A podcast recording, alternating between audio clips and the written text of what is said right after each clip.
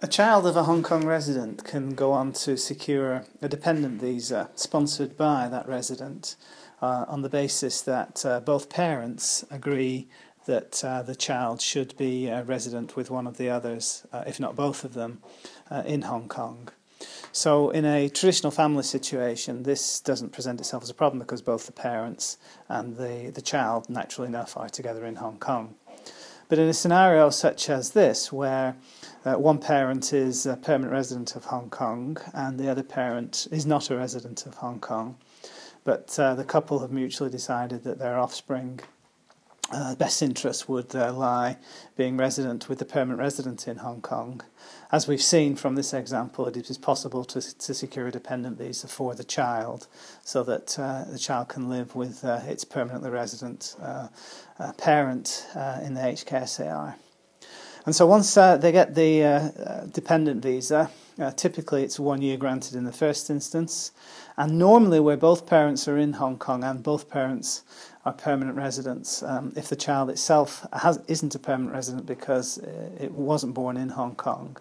then the dependent visa that's issued goes uh, on a three-year pattern and a three-year pattern. So that altogether in this instance you can anticipate that so once uh, the dependent visa has been held for a full seven years, issued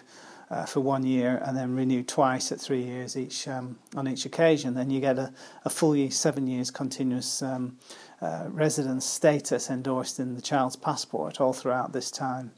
And on the basis the child has been resident in Hong Kong, uh, been educated and all the rest of that good stuff uh, in that seven years,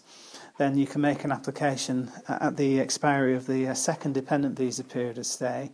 for, el for verification for eligibility for a permanent identity card for the child. Uh, and at that point, if the child uh, is verified as being eligible for the issuance of a permanent identity card once they become of age to uh, to procure one, that's the eleventh birthday, to get the juvenile I D card, then uh, the passport of the child is endorsed to the extent that uh, the eligibility for that permanent identity card uh, has been verified. And so a label is placed in the back of the passport, and that then dispenses with the need to um, have a formal dependent visa.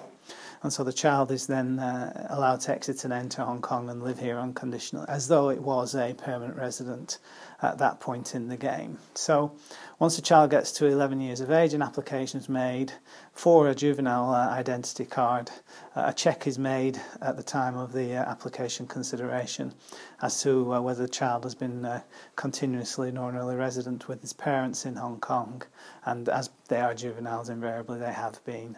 Um, and on the basis that has been satisfied, then the child will be issued a uh, juvenile permanent identity card, and then they're, they're effective um, permanent residents of Hong Kong.